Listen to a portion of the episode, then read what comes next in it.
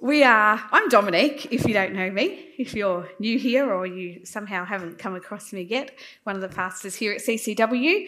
And it's my pleasure to have a look at Psalm 62 uh, for the last week. It's the last week of our four week series. And so uh, we're going to start by just looking at the whole psalm so we can put it into some context today.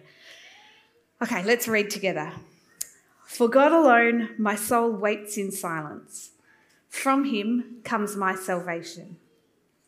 He alone is my rock and my salvation, my fortress. I shall not be greatly shaken. How long will all of you attack a man to batter him like a leaning wall, a tottering fence? They only plan to thrust him down from his high position. They take pleasure in falsehood. They bless with their mouths, but inwardly they curse. For God alone, O my soul, wait in silence, for my hope is from him. He only is my rock and my salvation, my fortress. I shall not be shaken. On God rests my salvation and my glory. My mighty rock, my refuge is God. Trust in him at all times, O people. Pour out your heart before Him. God is a refuge for us. Those of low estate are but a breath, those of high estate are a delusion.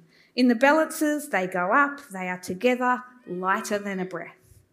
Put no trust in extortion, set no vain hopes on robbery. If riches increase, set not your heart on them. Once God has spoken, twice have I heard this that power belongs to God, and that to you, O Lord, belongs steadfast love, for you will render to all people according to their work. So, that very last piece, that last verse there, is what we'll be mostly looking at today. But just to recap a little on the last few weeks, because some of you might be here today for the first time since the new year, there's a call here in Psalm 62 for us to take the time out to allow our souls to be in God's presence, to wait on Him, to rest in Him. The words God alone are repeated here enough that we know this is an important point in the psalm. God alone is our salvation. And as we go into looking at uh, this last part of the psalm, I think it's important for us to recognize that this psalm is one that is sung by those already following God. So we're not looking at here a way to be saved when we start talking about doing good things. It's not about how we receive salvation. It's just reminding us who are saved that God alone is our Saviour. God alone is our rock, our foundation. He is our fortress and refuge. And as we sit in His presence, and that's what we were hearing about from Ads and Danny earlier in January. We learn and we experience this about God. So then David poured his heart out about all the horrible things that were happening to him, all the awful ways people were treating him. And then he turns back to this same theme God alone, and he reminds his soul. He speaks to his soul. For God alone, oh my soul, wait in silence, for my hope is from him. Uh, Arthur Weiser, who's a German theologian, says it this way, and I liked this My soul is still if focused on God alone. Last week, Danny took us through those verses about how other people are like vapour, worth nothing, not in their value as people, uh, either to us or to God, but in how we view ourselves and life in general. The opinion of others and comparison with others should be as vapour. It should just disappear into meaninglessness. It shouldn't weigh in. And so then we come to this last verse of Psalm 62. Once God has spoken, twice have I heard this. And that's just a literary device that's used uh, in different uh, writings in the Bible. Um, and it just is a way of drawing attention to this truth that's about to be said. So it's a truth that God's shared with David and now with us that power belongs to God, and that to you, O Lord, belongs steadfast love. For you will render to all people according to, your, to their work. And the word translated render there is sometimes translated reward or repay, sometimes just give. God will give or reward all people according to their work, what they do. So, before we head into that any deeper, I'm going to give us a framework uh, that I think will help us to look at this verse well. It's impossible to sum God up, really, in just a few words or sentences, but we're going to give it a try. this is called the four G's God is great, God is glorious, God is good, and God is gracious. And full disclosure, these are from a book I'm currently reading, which is called You Can Change by Tim Chester. Uh, feel free afterwards to ask me more about the book, although I'm only about halfway through it at the moment. Uh, it's helpful and challenging so far. But I came across this and it just gave to me a picture of who God is, which is part of what this verse is conveying. So, the four G's. The first one God is great. And so we do not have to be in control. So we see in Psalm uh, verse 12 that all power belongs to God. He's great. All power. In Isaiah, we're told that God measured the, the heavens with his hand. Now, hold your hand up or look at your hand. You don't have to put it up in the air. Not worship leading at the moment. Have a look at your hand. So that's how big our universe is to God. Now, I think our world, our Earth, is huge, let alone the Milky Way galaxy and our sun and planets and all of that. But apparently, there's lots and lots and lots of galaxies that we so far know about. And when God looks at all of that, it's just about that big. God is great. He's not only capable of creating all that, but he sustains it all. He keeps the planets spinning the way they do. He sustains life for us here on earth. He's powerful and really greater than all we can comprehend. And because he is great, we don't have to be in control. And that's actually hard for many of us because we like to be in control.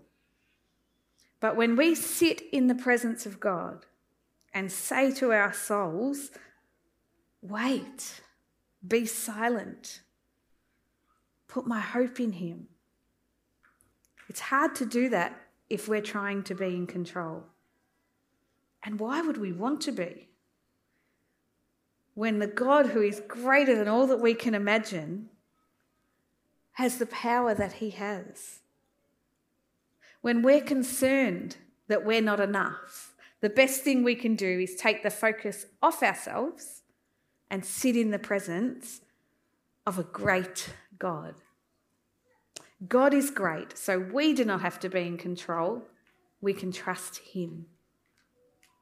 Number two, God is glorious, so we don't have to fear others. God is so far outside and above what we know and certainly so far above and outside the people around us. I looked at the word glorious up in the dictionary. I thought, what are people going to be thinking when I say the word glorious? So we tend to define it as being worthy of fame or admiration or having a striking beauty or splendour. And God is all that and more. And it's important for us to actually have and focus on this big view of God. The Bible often speaks of us fearing God. And to have this big view of God helps us to give God the respect, the worship, our trust. It helps us submit to Him. And that's what fearing God is all about. Uh, when we follow God, we don't need to have terror when we think of fearing Him, but we can rest in Him. I will see a little bit more of this as we go on with our next couple of G's. But in Psalm 62, we read that people are like vapour, meaningless.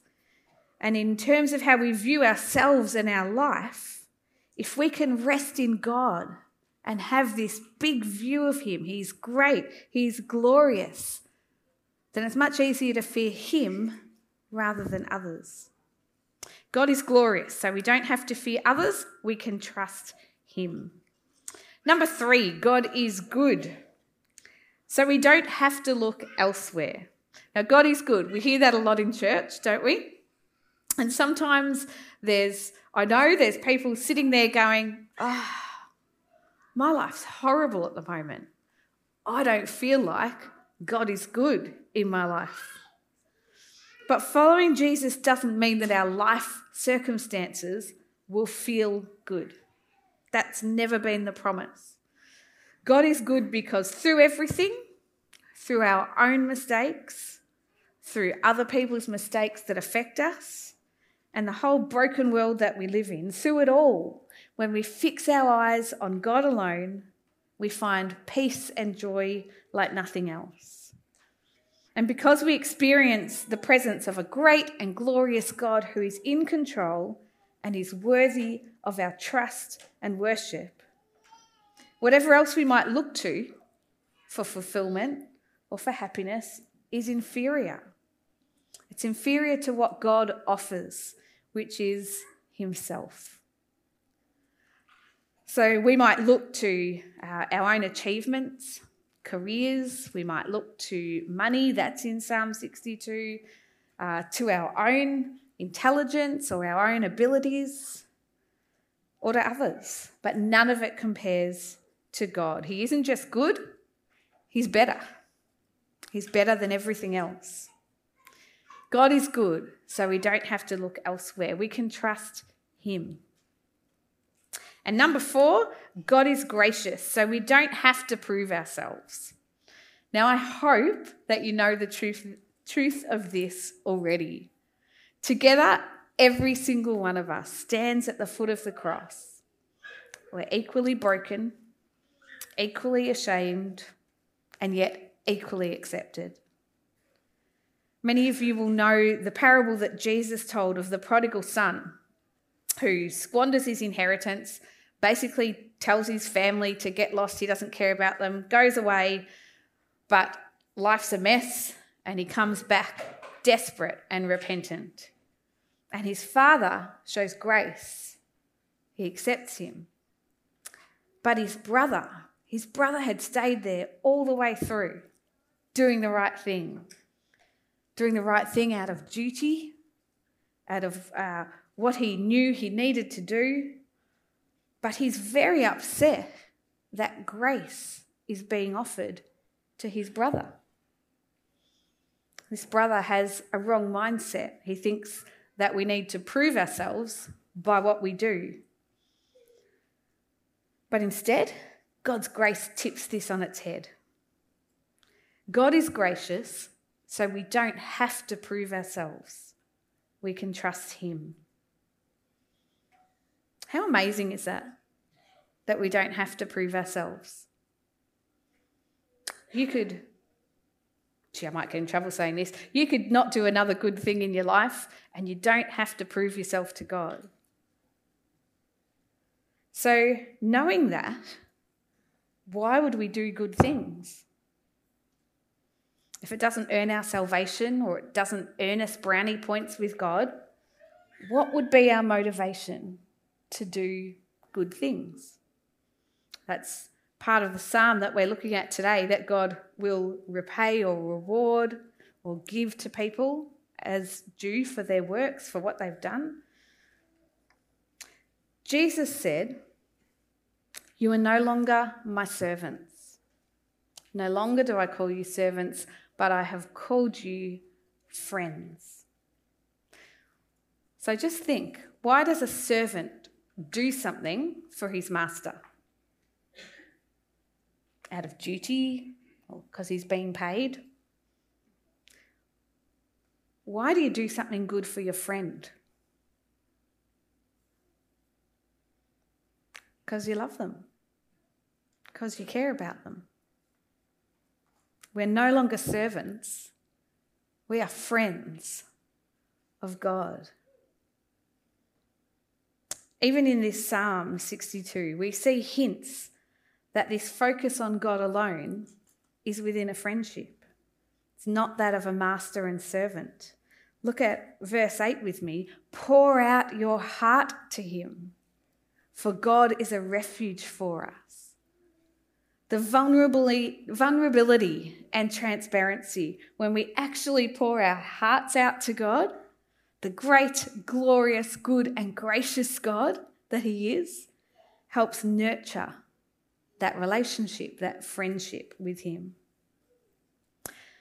Charles Spurgeon told this story, and I think it makes this point beautifully. There was a humble gardener who presents a bunch of carrots to his king because he so esteems and loves his sovereign. The king rewards his love with a plot of land so that he can continue to bless his kingdom. A courtier sees this and thinks, an acre of land for a bunch of carrots? What a deal! So the next day, the courtier presents the king with a magnificent horse. The wise king, discerning his heart, simply accepts the gift with a thank you. When the court is upset, the king explains The gardener gave me the carrots, but you have given yourself the horse. You gave not for love of me, but love of yourself in the hope of a reward. And then Spurgeon asks, Are you feeding the hungry or are you feeding yourself? Are you clothing the naked or are you seeking your own reward? Are you serving God or serving yourself? The Bible often talks of reward, but that reward is God Himself. The joy of, knowing and pleasing the God we love and in whom we delight, the reward of His presence and His friendship. So, God is great so we don't have to be in control. God is glorious, so we don't have to fear others. God is good, so we don't have to look elsewhere. God is gracious, so we don't have to prove ourselves. We can trust Him. So, with those four G's in mind, let us read this verse again. God has spoken. Power belongs to him. Unfailing love is his.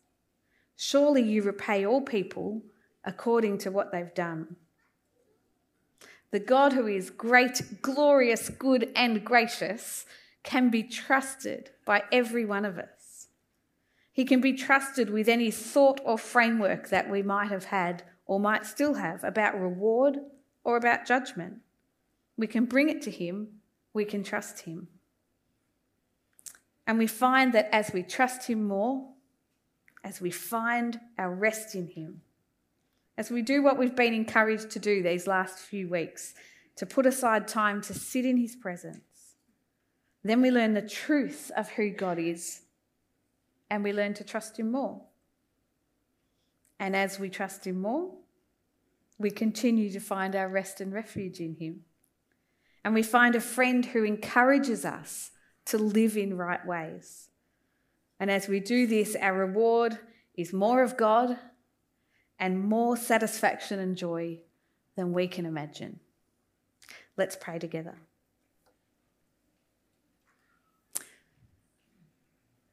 Father, Saviour, Lord, friend, we're in awe of who you are. And to be able to stand here and say, I'm friends with God, an amazing God who is more than I can comprehend. I'm just thankful, God. And I pray that for each one of us. God, would you stir our hearts this week to put aside time to sit in your presence? Would you help us to know you as a friend? Would you help us to know the joy, the satisfaction, the reward that it is to be friends with you, to have your presence in our everyday life? Thank you, God. Amen.